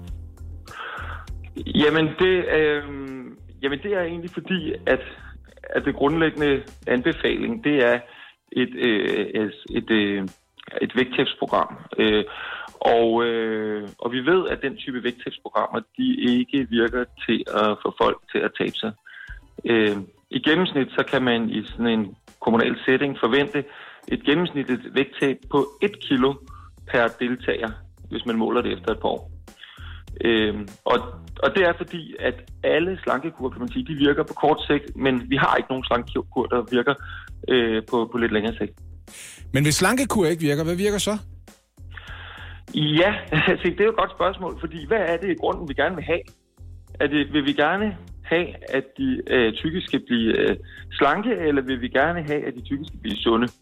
Øh, øh, og hvis det er sundhed, vi skal have, og det er det jo, øh, set kan man sige fra et lægeligt øh, perspektiv, så, er, så, så kigger vi jo ikke så på, på æstetik, det er jo en privat sag, men hvis vi kigger på sundhed, så, øh, jamen, så får man ikke særlig meget sundhed ud af de der øh, slanke øh, programmer. Øh, faktisk så, øh, så viser de øh, bedste studier, vi har, altså noget her, at hvis man øh, går på ja, slankekur i 10 år, ja, så nedsætter man faktisk ikke øh, forekomsten af hjertekarsygdomme, altså blodpropper i hjertet og, og, og forkalkninger i, i benet osv. Øh, og det er jo grundlæggende det, vi gerne vil opnå. Men jeg, har lige, nej, men jeg har lige brug for at følge op på Lasses spørgsmål her, fordi Ja. hvad gør man så, hvis man som praktiserende læge får en, øh, en, en klient ind, en patient ind, der åbenlyst vejer alt, alt for meget, så er det ikke anbefalingen, at vedkommende skal tabe sig. Hvad er anbefalingen så? Altså, jeg vil sige, hvis folk gerne vil tabe sig, og, og folk, at det er noget personligt for folk, så er det fint nok. Jeg snakker om, hvad, øh, hvad anbefalingen skal være fra de offentlige myndigheder. Og det er klart, at det, som vi skal anbefale fra læger og fra offentlige myndigheder, det skal være noget, der er dokumentation for, noget, der er videnskabelig dokumentation for. Øh, og vi har rigtig god do- videnskabelig dokumentation for, at hvis man for eksempel følger statens kostråd, øh, jamen så kan man nedsætte sin øh, risiko for kræft. Øh, og vi har rigtig god dokumentation for, at hvis man øh, motionerer og bevæger sig og får en stærk krop, jamen så kan man øh, nedsætte forekomsten af en lang række øh, sundhedsproblemer, for eksempel slidgigt i knæene og øh, depression. Alle mulige øh, forhold kan, kan det hjælpe på. Men samtidig så viser de studier, vi har, at øh, hver gang man ligesom lader det, lader det være omdrejningspunktet være et vægttab, så kan man ikke vise nogen særlig overbevisende resultater. Så svaret på dit spørgsmål, det er, vi skal tilbyde både tykke og tynde. Øh, dem skal vi vejlede i sund øh, livsstil, altså med, med kost og med motion og rygestop og stressreduktion og den slags. Øh, men øh, men så vejen til sundhed behøver altså ikke at gå igennem et vægttab. Og nu vi snakker om, hvor vejen skal gå hen, og hvilken rute vi skal af her. Ikke? Sundhedsstyrelsen de snakker blandt andet om, at øh, kommuner skal til at opspore svært overvægtige. Har der været snak i arbejdsgruppen om, hvad det er, de mener med den der opsporing? Jeg synes da umiddelbart som en mand, der er lidt godt i stand, at det lyder sådan lige på grænsen af, af privatlivets fred, det de er i gang med der. Lad mig bare sige, at det er noget, vi fra Dansk øh, Selskab for Almen Medicin, altså de praktiserende lægers øh, videnskabelige selskab, det har vi været stærkt kritiske over for lige øh, fra starten. Øh, og, øh, og det, der er foregået i den øh, arbejdsgruppe, har selvfølgelig været en, nogle forhandlinger om, hvor vi, øh, hvor vi er kommet med i forskellige input, og vi har sådan set fået mange ting igennem. Øh, I, de praktiserende læger har fået en masse fornuftige ting igennem de anbefalinger, der står der, så de er, er meget bedre, end de var, da vi startede. Men de er stadig ikke gode nok, og det her med opsporing, det formodede vi altså ikke at få luet ud. Så det Det var gør... der andre, andre, der var meget opsat på, at det skulle være en del af det. Ja, jeg skal bare lige forstå, så det gør ikke noget, at over halvdelen af den danske befolkning efterhånden er overvægtige, og af dem er der mange, der lider af svær overvægt, så længe man følger kostrådene. Så, så betyder vægten ikke så meget. Er det jeres tilgang til det her? Nej, altså vi er jo sådan set enige i, at øh, der er en masse... Øh, øh, altså vægt er jo en risikofaktor for en, for en lang række øh, sygdomme. Øh, og, øh, og vi ville da gerne kunne, øh, kunne gøre de tykke tynde, hvis vi kunne, men det kan vi ikke. Øh, så vi bliver også nødt til at være realistiske. Øh, og så må vi sige, hvor får vi mest sundhed for pengene? Hvor får vi øh, mest sundhed for, for de ressourcer, vi lægger i det? Det er det, der er vores tilgang. Og det er en diskussion, der nok kommer til at fortsætte i øh, en rum tid endnu. Rasmus Køster Rasmussen, tusind tak for din tid her til morgen. Selv tak. Talsmand for øh, Dansk Selskab for Almen Medicin. Hjælp en, du holder af med at tage det første skridt til bedre hørelse. Få et gratis og uforpligtende hørebesøg af Audionovas mobile hørecenter. Så klarer vi det hele ved første besøg, tryk dig nemt i eget hjem. Bestil et gratis hørebesøg på audionova.dk eller ring 70 60 66 66. Kernefamilie, regnbuefamilie eller selvvalgt familie. Uanset hvilken familie I er, gør ASE arbejdslivet lidt lettere. Få én fagforening for hele familien til kun 99 kroner om måneden. Og se den ekstra rabat, du kan få på ase.dk. Det du kender, det du vil vide. Morgen på Radio 100. Nu skal vi høre, eller skal vi lige, skal vi lige bare lige gennemgå den der formalitet, hvor vi rent faktisk lige sætter priser på, og så får jeg pointet, eller Prøv at høre, Lasse Remmer, du skal ikke være så sikker på din sejr i dag. jo, jeg skal. Jeg har været klart bedst i den her konkurrence indtil videre, og jeg fører stadigvæk, godt nok kun med et enkelt point, men jeg fører stadigvæk. Ja.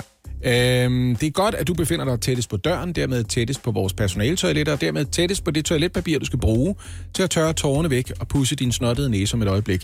Hvad er det, vi quizzer om i dag? Ja, men prøv at høre. Det kan man se inde på Instagram, Radio100.dk op i story. Fordi det er ved at være den tid. Altså, alt godt skal jo have en pause.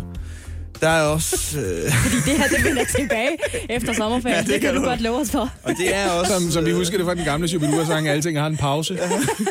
ja.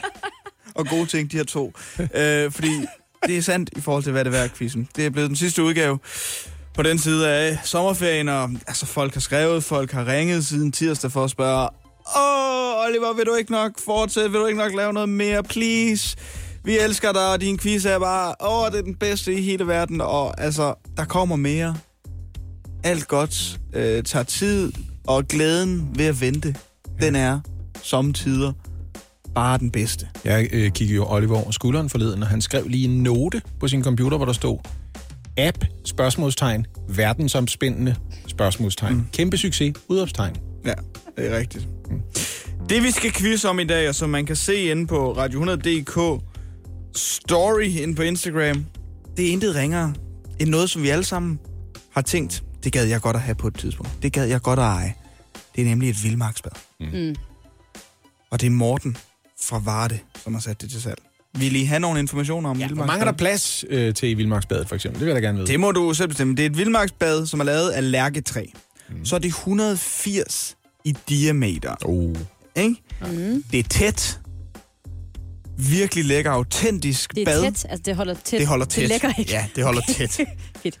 Det er virkelig lækkert, autentisk bad, siger Morten. Men altså, diameteren er heller ikke for stor. Man kan sidde nogle stykker dernede. Man kan nemlig, jeg tænker, man kan godt sidde sådan fire behageligt. Ja, lige få en shoes og så sige, hey, vidst her er det, jeg har mellem benene lige ja, nu. Og sådan ja. noget, ikke? Ja, ja. Og hey, det er ikke mit lort, det der. Der er ikke noget låg til. Jamen, det, øh, det laver man selv. Men der er termometer, og der er overflade skimmer. Og jeg skal være ærlig indrømme, jeg ved ikke, hvad en overflade skimmer. Det er så, du lige kan fjerne nogle insekter og den slags, ikke? Okay. Er, er, der, er der ovn med? Er der sådan noget opvarmning, eller hvad gør man der? Ja, det er der nemlig. Ja, ja. Ja, fordi Det er- der er sådan en kæmpe... Det ligner lidt en skorsten, der ja. stikker op fra... Det skal der være på et vildmarksbad, ikke? Ja. Og prøv at høre. Spørgsmålet, det er jo simpelt. Mm. Og jeg har tænkt mig at stille det til jer nu. Hvad er det værd? Ja, øh, jeg er jo bagud, så øh, du gætter først. Jeg føler, der er pres på her, ikke? Fordi jeg... Du er også nervøs, jo. Åh, ja, jeg er faktisk nervøs. Ja. Jamen, jeg er super skarp på lige den her vare. Det vil jeg godt advare om. Jeg tror, jeg tror, at det her det er en populær vare. Det tror jeg simpelthen. Ja. Øhm, og det er, der er jo en del udstyr, man får med os, og en overfladeskimmer også. Ja, den er dyr. Den, er, den, kan, den trækker helt Den kan klart- den trækker snilt komme klart op og koste i 500 kroner. Jeg tror, at det her det koster... Uh, der bliver tænkt.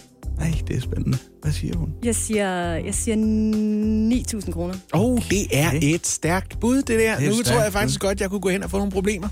Ja. For jeg skal nemlig fortælle jer det her, allerede før man investerer i overfladeskimmer, der for den til skyld, det er låg, der ikke følger med i den her sammenhæng, så kan et vildmarksbad erhverves for, ved at umiddelbart vurdere et sted mellem 20 og 24.000 kroner som nyt. Det her det er i lærketræ. Det er jo en lækker træsort. Det betyder også, det har mange år tilbage i sig, men man kan også godt se, det er ikke nyinstalleret det her. Ej. Så selvfølgelig skal der følge en brugt rabat med her. Og derfor vil jeg vurdere umiddelbart, at en færre udbudspris vil være 12.000, og vi kan handle for 10. Men fordi jeg dermed placerer mig over 9.000, så har jeg bare tænkt mig at sige, jeg gætter på 9,5. jeg er strategisk! Ej, du er også lidt irriterende. Giv mig mit point, Oliver! Jeg har lyst, Giv mig mit point! Jeg har lyst til at lave mit bud om Nej, nu, du må men ikke. jeg gør det ikke, Men det må du heller ikke. Fordi og jeg synes, du ved overraskende meget om Vildmarksfæde. Det må jeg simpelthen Men jeg sige. ved heller ikke, hvorfor jeg, jeg har Nej. sat mig ind i på et tidspunkt. Hvad koster en spa? Hvad koster en udendørs spa? Hvad koster en above ground pool? Hvad koster et vildmarksbad? Jeg, jeg kan ikke forklare dig, hvorfor. Måske fordi jeg bor cirka to kilometer fra en af Danmarks største forhandlere af badekar, spa og vildmarksbade. Ja, ja. Jeg ved ikke, om det er derfor. Jeg kører forbi det jævnligt. Der føler jeg bare, at du har en, en fordel, som jeg ikke rigtig kan hamle op med. Det er altså, godt. lad os se. Dit bud, Anne, var 9.000 danske Kroner. kroner. Ja, Jeg er tak. så sikker på det her point. Jeg har sagt 9.500. Lasse Remmer, 9.500. Mm. Ja.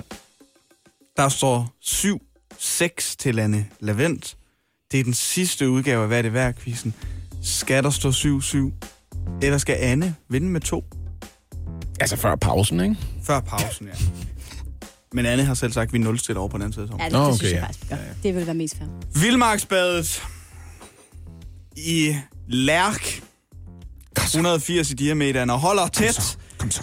Er sat til salg for 6.000 danske ja! kroner. Ej, det er meget billigt, vil jeg sige. Det er meget billigt. Virkelig glad der. Det tror jeg faktisk, jeg køber. Du skal bare have det hjem fra Varde. Jamen, det er jo så også det, der er udfordringen. Det er lige gået op for mig nu, at det er det, jeg har undervurderet. Det er simpelthen det der med, at vi ligger også lige i grænselandet til øh, det kan hentes det her. Jeg synes bare... ikke, jeg bliver hyldet nok, Lasse. Du taler udenom nu. Ja. Ikke? Jamen, jeg indrømmer, du var jeg er så sikker. Ja, Anne jeg er har for kulhyen. med ting og sager. Ja, men det er rigtigt. Jeg er... Øh, Der, der røg lige en glædes hætte. ros. Ja. Ved I, hvad der stod for fald her? Det er et ord øh, på seks bogstaver, begynder med H. Havvand. Ja, det er rigtigt. Hav, havgus. Havgus står for fald. Hollandsvind. Oh, ja. 8-6. Det var fortjent. Du har været dygtigere, end jeg har været. Ja, det må jeg indrømme. Og det, det her... her, det er lyden af Anne, der klapper af sig selv. Vil jeg bare det skal vi også lige understrege. Det var ikke mit bifald, det her.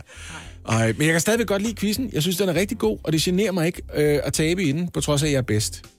Altså, Hvad hedder det? Ja, det er jo en fordel for mig, i og med, at jeg er tættest på døren ud af studiet, og dermed også tættest på toilettet, hvor der er toiletpapir til dine tårer. Lasse, skal jeg lige hente et stykke? ja, det må du godt. Ja. Må du faktisk godt. Her Sisser og Justin Timberlake. Klokken er blevet kvart over.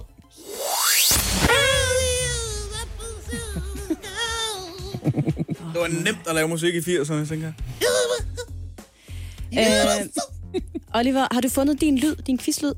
Nej. Vi havde jo Lasses lige før. Øh... Min lyd, det er mig, der slår på et øh, termokrus. Ja. Og Olivers lyd er, hvor han tænder for en lighter. Nej, der kommer jeg til at bruge alt gassen. Det er det- pyromanen ind i quizzen Ja, her. det er dejligt. Mens du lige fumler rundt med det, Oliver, så kan jeg lige øh, endnu en gang byde hjertelig velkommen til ugens citatquiz. Mange tak. Denne gang i en lidt øh, øh, special udgave, fordi det er jo i den her uge, at der var afslutningsdebat i Folketingssalen. Så jeg har øh, lavet et lille tilbageblik på de øh, mest mindeværdige citater fra Folketingsåret 2019-2020. Min lyd er lyden af FCK, der har hjørnespark. Quizzen er simpel. Jeg kommer med et citat, og så er det øh, jeres opgave at byde ind med jeres lyde. Nu? Ja. Ja, øh, min, min lyd er folkets kærlighed. Altså, Det er sådan, jeg melder det ind. er meget overdøvende lyd, vil jeg Det sige. er for voldsomt, det Ja, der. det synes jeg, det er. Okay. Så hold dig til kruset. Jamen, så gør jeg det her. Og så er det jeres opgave at finde ud af, hvem der har sagt det, og hvilken anledning det er sagt i, så der er to point at hente for hvert spørgsmål. Nice. Er det forstået? Vi kan prøve. Godt. Vi kan prøve, ja. Lad os sige Første det. citat kommer her. Jeg kommer nu til at være i lykkelig afstand af mange af de folk, der render rundt inde på Christiansborg. Det kan jo kun gøre en raskere og friskere. Det, det er en, der har forladt Folketinget, jo ikke? Lykkelig Hvem afstand. En, der er kommet ud. En, der ikke er der længere. En, som er glad for ikke at være der. Skal jeg have muligheder? Uh, hvem er tilfreds med at får forlade Folketinget? tre valgmuligheder Ja, det vil jeg her. gerne have. Er det Anders Samuelsen? Er det Stig Rennov? Eller, Eller er det Frank. Henrik Sass Larsen? Lasse? Du sagde det jo noget med, at man bliver øh, raskere af det. Så må det være Henrik Sass. Nå ja. Det er Ja. fuldstændig korrekt. Yes. Okay. Og hvilken anledning har han, Han sagt trak sig fra Folketinget, fordi han skulle ud og skrive Socialdemokratiets historie. Han, og han fik et nyt job i brancheforeningen for virksomhedsinvestorer i Danmark. Tak skal I have. Tak skal I have. Tak skal I have. Mange To tak. point til Lasse. Mange tak. Mange tak. Det næste citat. Vi blev bibragt den vigtige oplysning, at det ville være forkert at adskille Ramboline og Ali, og derfor vi- fik vi faktisk Ali med. Oliver, hvem har sagt det her, og i hvilken sammenhæng er det sagt det i? Der har vores statsminister, Mette Frederiksen, Ja. på talerstolen i Folketinget, i anledning af, at man havde købt øh, Rambolina og Ali, cirkuselefant og øh, kamel Det er for 15 millioner kroner. Ja, ja, ja, ja. fuldstændig korrekt. Ja. Godt, godt klaret, Oliver. To Tak skal point. To point Tak der. Ja. Ej, tak! ja. Du har folkets kærlighed. Thank you, thank you, you're far too kind. Citat nummer tre. Politik har intet med retfærdighed at gøre. Og det er meget ulden, det der, for det kunne de alle sammen have fundet på at Alle sige. jo sige. Hvem er det, der siger, at politik ikke har noget med retfærdighed at gøre? Oh. Uh, op, Skal, skal vi have nogle valgmuligheder? Ja. op, op. Men det er jo sådan noget, det er sådan noget så i rette sætter man den anden og siger, du skal ikke tro, det har noget med retfærdighed at gøre. i hvert fald. Ja, kom med nogle valgmuligheder. Er det her Uffe Elbæk, er det Christian Jensen, eller er det Morten Messerschmidt? Lasse? Det virker som om Christian Jensen har stået og sagt det tårevedet umiddelbart efter, øh, at det ikke lykkedes ham at blive formand for Venstre. Det er fuldstændig korrekt. Ja. Det var i øh, august sidste år, da han nemlig tårvedet gik ud til journalisterne, der stod der og sagde, at han nu endeligt trak sig som Og så minister. sagde Og han så sagde, ud han i skulle ud i bilen og høre noget voldbil. Skru max op for for evigt. Det er rigtigt. Yes. Citat nummer 4. Yes. Ja. Jeg vil gerne sige tak. Tak for alt til de fleste. Tak til alle for det meste. Åh, oh, uh, det er risky. Den går jo videre, hvis Lasse, det er. Lasse byder meget, meget stille ind. Ja, ja Lasse? Kunne det være Uffe Elbæk? Det er fordi, det rimer. Det er lige sådan noget for en cirkusklon som ham. Og så samtidig så er han... Hvad? Jeg bliver nødt tak, til fordi, at- tak til de fleste for det meste. Hvis I har læst den der ting, han har skrevet for nylig. Den der udgangsreplik, lige- eller hvad han kalder den. Ikke? Altså, det er med en indebrændt mand, der har sagt tak til de færreste for stort set ikke noget. Prøv at høre, det er ikke Uffe Elbæk, der har sagt det her. Nå. Ja. Okay. Det vil sige, Oliver, du får faktisk et point her. Jamen, What? får jeg ikke mulighed for at gætte også? Jo, det må du gerne. Bliver det så trykket i minus, hvis det er? Ja, det gør. Ja, det gør det. Så gætter jeg ikke. Nej. Var det Martin? Nej, der. Det er øh, Lars Løkke Rasmussen, Ej, det var mit næste der har sagt det her, og det Ja. sagde han meget rørt til sin formands afskedstale tilbage Ja. i november til Venstres landsmøde. Det var mit næstbedste bud. Var det der Bulgur, han sad og græd? Ja, jeg tror, vi alle sammen sad og græd lidt. Der, hvor det var. Godt. Spørgsmål 5. Det er lidt langt. Bulgur Lykke Rasmussen. Uden tryghed, ingen frihed. Uden tryghed, ingen frihed. Det er sandheden. Det er derfor, vi kriminaliserer. Det er jo i virkeligheden det, som vi gerne vil. Ah, ah. Og hvis man siger, at det er rigtigt, så følger det logisk heraf, at med overvågning stiger friheden. Med overvågning stiger friheden. Oliver. Hvad sker der? Jeg kan ikke huske, hvad han hedder! Det er Jeg ved Nick. jeg Det er Det er Nick Hækkerup. I forbindelse med overvågningskameraerne i, i gadebilledet. men du, du, du, du var i gang med at sige Nikolaj, men jeg kunne have fået et point på det. Ej, Er det ikke rigtigt, han var i gang med at sige Nikolaj? Det Jo, det var han. Du har faktisk taget føring nu, Oliver. Justitsministeren i Hækkerup sagde ja. nemlig. Ja. Det er jo logisk, stod han og sagde. ja. Det er jo logisk. Hvis ikke... Er det, er det det sidste vi, citat, vi skal til nu? Der er det sidste citat. Der er et gyldent citat fra det her år. Hvis ikke det er det, du Den tager med nu. eneste måde at beskytte dig imod at blive slået i ansigtet med en knytnæve, det er at give dig en lussing en gang imellem. Det er jo logisk. Jeg vil gerne have orden her i, i studiet. Jeg vil gerne have Oliver, du stiller dig over på din plads lige nu. Mhm. Jeg ved godt, hvad du er i gang med, men du skal ikke gøre det, fordi jeg har styr på det her. Okay? Har du det? Ja, jeg har så. Okay. Det sidste citat, og man byder ikke ind, før citatet er færdigt. Det er til gengæld kort, så I skal være klar. Tale er tavshed, sølv er guld. Tale er tavshed. Det var den, du ventede på. Jo. er guld. Jamen, det ved jeg godt. Men jeg er faktisk i tvivl om, Om nu. hvem der har sagt det. Det er ham der, der også, øh, så det er ham, der også øh, sat, øh, sat øh, ild i øh, en eller anden mark i Vestjylland, da han kørte rundt med sit tog til under valgkampen. Venstrepolitikeren. Det blev sagt i anledning af, at der var de her møder i Venstre, om hvem der skulle være gruppens næste, øh, næste gruppeformand. Tale af tavshed, sølv og guld. Hans Christian Mathisen. Nej, nej, det er sgu ham der herre. Der er sgu, der er sgu et point til Lasse der. Tavshed, sølv og guld. I står fuldstændig lige nu. Hvem kan komme med et navn? Hvem har sagt det her? Det er ham der. Jeg har fået point, så jeg har ikke tænkt mig at sige Jamen, der noget. står fuldstændig lige. I, kan, I, står, I kan føre, I kan vinde. det er rigtigt, han har sådan et uh, Hans Christian-navn der, ikke? I får tre valgmuligheder, okay? Yes. Er det Så vinder du. Preben Bang Du er Henriksen? hurtigst. Er det Jan E. Jørgensen? Eller er det Christian Pilo Ransen? Ja, nu slog jeg Nu på slog du faktisk på Det er Christian. Pilo Ransen. Det er i hvert fald ikke Janne Jørgensen, det er jeg fortæller helt Nej, sikkert. hvor spændende. Lasse, du er vinderen af årets sølv og guld.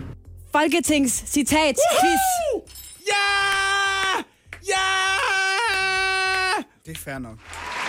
Tak skal I have. Jeg vil godt have lov til at sige tak til min mor og min far for at have troet på mig. Tak til Oliver for at være ubegribeligt dårlig. Ja. Tak til mig for at være lidt bedre end Oliver. Tak skal I have. Ej, hvor I dejlige. Tak skal I have. Tak, tak Lasse. Så. Det var dejligt med en lille quiz. Ja, det synes jeg også. Ja, det har faktisk sjældent været dejligere. Ja. Det er måske den dejligste quiz, vi har haft i år. Jeg elsker, at du var så øh, forhippet på det citat, og så ved du ikke, hvem der har sagt det, Oliver. Ja, Kan du... Prøv, du skal ikke stå der og spille heldig. Fordi for en uge siden, der troede du, det var Preben Bang Henriksen, der havde sagt det der. Det er fordi, jeg kan aldrig kende forskel på de to. Christian Pilo Ransen og Preben Bang Henriksen. Men det var altså Christian Pilo Ransen. Ja. Tillykke, Lasse. Tak for kampen, Oliver. I lige måde, Lasse. Godt spillet. Tillykke med sejren. Morgen på Radio 100 præsenterer Det vidste du ikke, du gerne vil vide. Din smarte iPhone eller Android-telefon kan ikke noget, som et får ikke også kan. Og... Ej, jeg- Hvad? Jo, det kan den godt. I hvert fald ikke, når det gælder ansigtsgenkendelse. Og så alligevel. Fordi prøv at høre. Nogle gange så har forskere nogle lidt tossede idéer om, hvordan de skal bruge deres idé.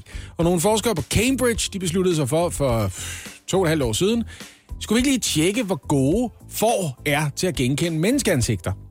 Så lavede de et forsøg for at finde ud af, øh, hvor dygtige er de egentlig til det. Og det gør man på den måde, men så hænger der to billeder op, ikke? Og det ene billede, det er sådan nogle billeder, som man ligesom har trænet forerne til at se rigtig meget. Det er sådan noget, øh, jeg kan fortælle jer konkret, hvem det var, de valgte at benytte sig af. Det var Jake Gyllenhaal, det var Emma Watson, det var Flot. Barack Obama, og så var det en britisk øh, tv-nyhedsvært. Mm-hmm.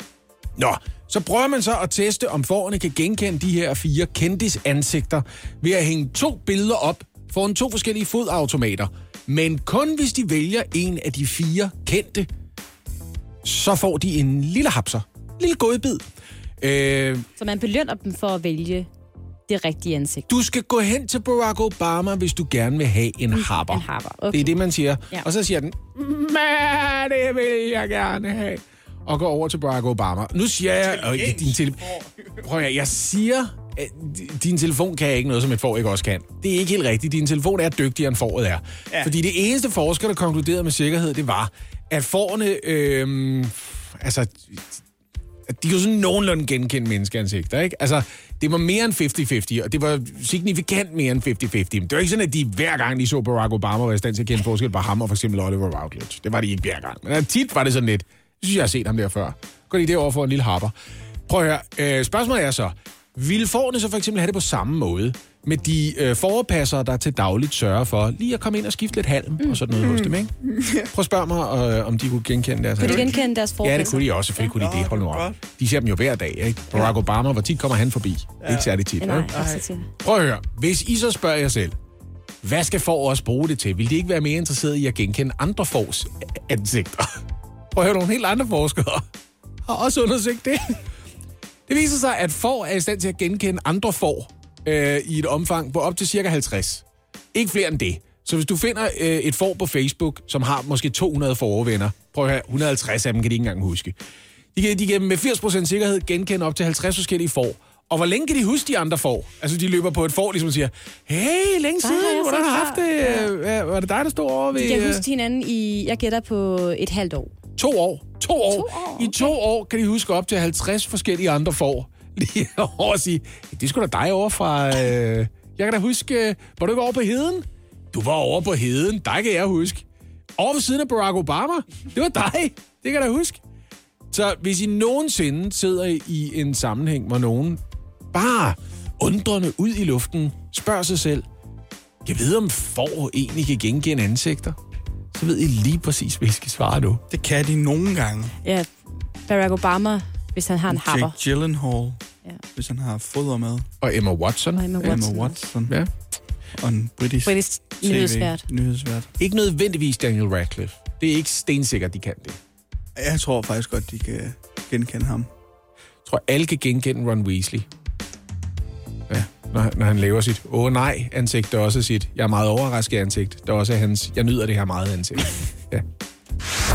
Det vidste du ikke. Du gerne vil vide. Du gerne vil vide. Morgen på Radio 100.